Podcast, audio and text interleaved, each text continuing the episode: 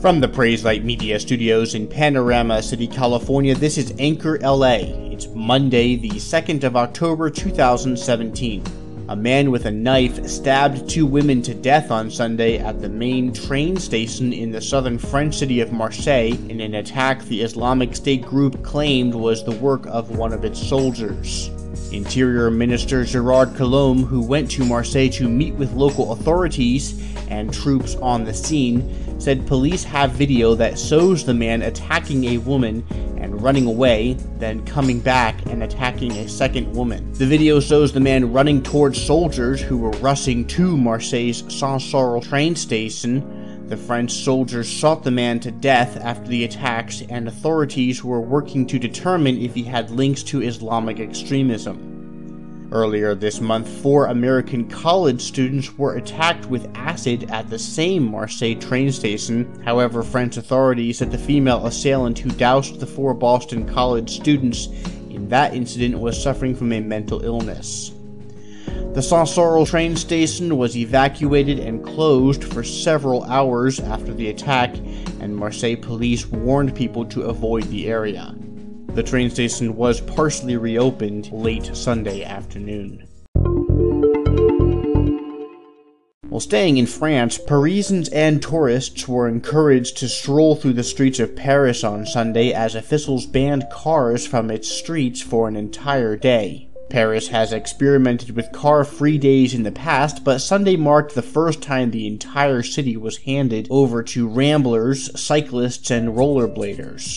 Only emergency vehicles, buses, and taxis were allowed on the streets from 11 a.m. until 6 p.m., while plumbers, lift technicians, and locksmiths were only granted road access if their work was deemed to be an urgent emergency. Thankfully, people who can prove that they live within the no drive zone were allowed to drive directly home and park their car so they weren't stranded outside the city. The ban did not apply to the road running around the outer edge of the city, known as the périphérique, but of course the mandated car-free day caused a major headache for businesses, the Paris Fashion Week, and people who live their lives within the city and don't or are unable to use public transit to get to or from their work, church, or other destination. But it seems the placebo induced feeling of making a difference in the city and atmosphere for only about seven hours superseded practicality as free vehicular travel was pronounced illegal.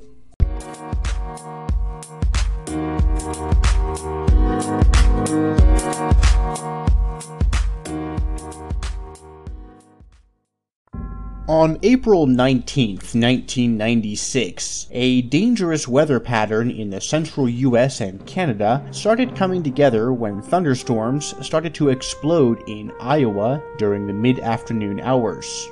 Although there were some doubts on specifics, storm chasers warned of a severe weather outbreak early on as the conditions were just right.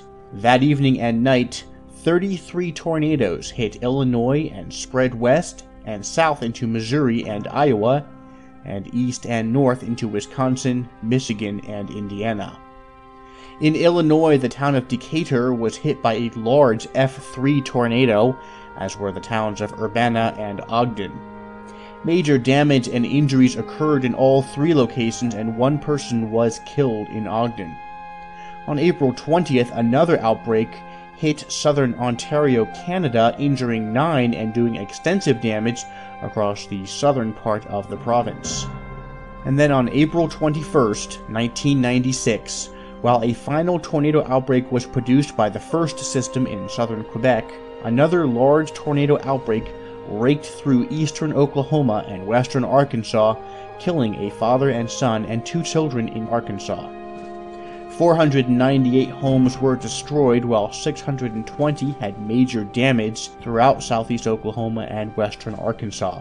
The downtown business district of Fort Smith was devastated near the Garrison Avenue Bridge, and 89 people were injured. 117 tornadoes broke out in the Great Lakes, Midwest, and Southeast region over that three day period, when it was all said and done, the entire outbreak over 21 years ago killed six people and did untold damage across the central portion of North America.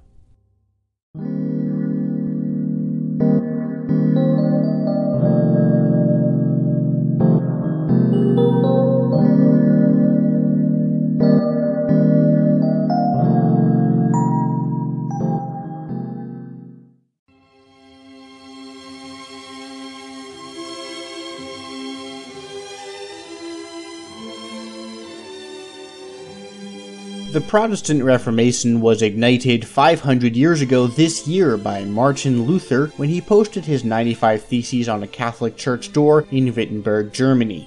One of the foundational views to come out of the Reformation was the five solas, Latin for alone, standing for five key biblical points. Sola Scriptura, Scripture alone, Sola Gratia, grace alone, Sola Fides, faith alone, Solus Christus, Christ alone, and Soli Deo Gloria, glory to God alone.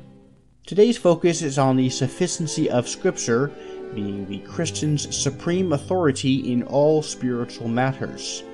This viewpoint, sola scriptura, simply means that all truth necessary for our salvation and spiritual life is taught explicitly or implicitly in Scripture. This is not a claim that all truth of every kind is found in Scripture. Contrary to outside belief, even the most ardent advocate of the sola scriptura viewpoint will concede, for example, that Scripture has little or nothing to say about DNA structures or microbiology, the rules of Chinese grammar, or rocket science.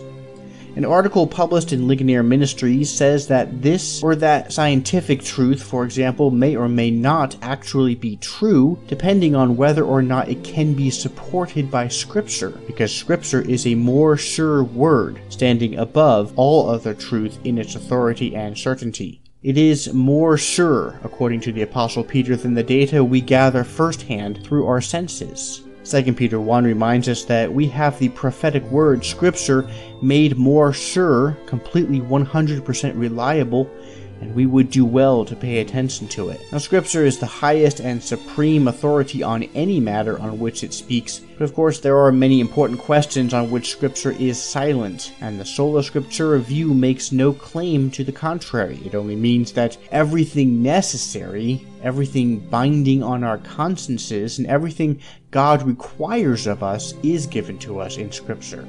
2 Peter 1 tells us that God's divine power has granted to us everything pertaining to life and godliness through the true knowledge of Him who called us by His own glory and excellence. And as a word of warning, we must not, in fact, we are forbidden to add to or take away from Scripture. In fact, Revelation 22 tells us that if anyone adds or takes away from the Bible, picks and chooses what they believe and what they throw out, God will add to him the plagues which are written in the Bible. To add to God's word is to lay on people a burden that God Himself does not intend for them to bear. To remove from Scripture even the smallest thing is to take the Word of God into your own hands, elevating yourself higher than God and creating a system of your own apart from God's perfect design and plan, and it will not go unpunished. Scripture is the perfect and only standard of spiritual truth, revealing perfectly all that we must believe in order to be saved and all that we must do in order to glorify God. That, no more, no less, is what sola scriptura means.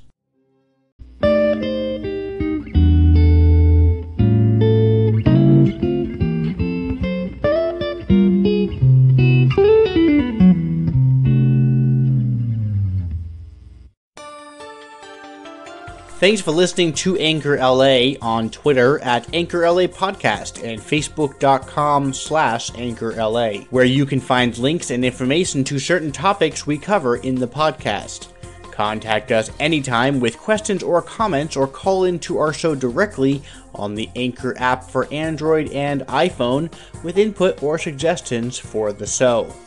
We'd always love to hear from you. Until next time, from Panorama City, California, I'm Ben Ditzel. This is Anchor LA.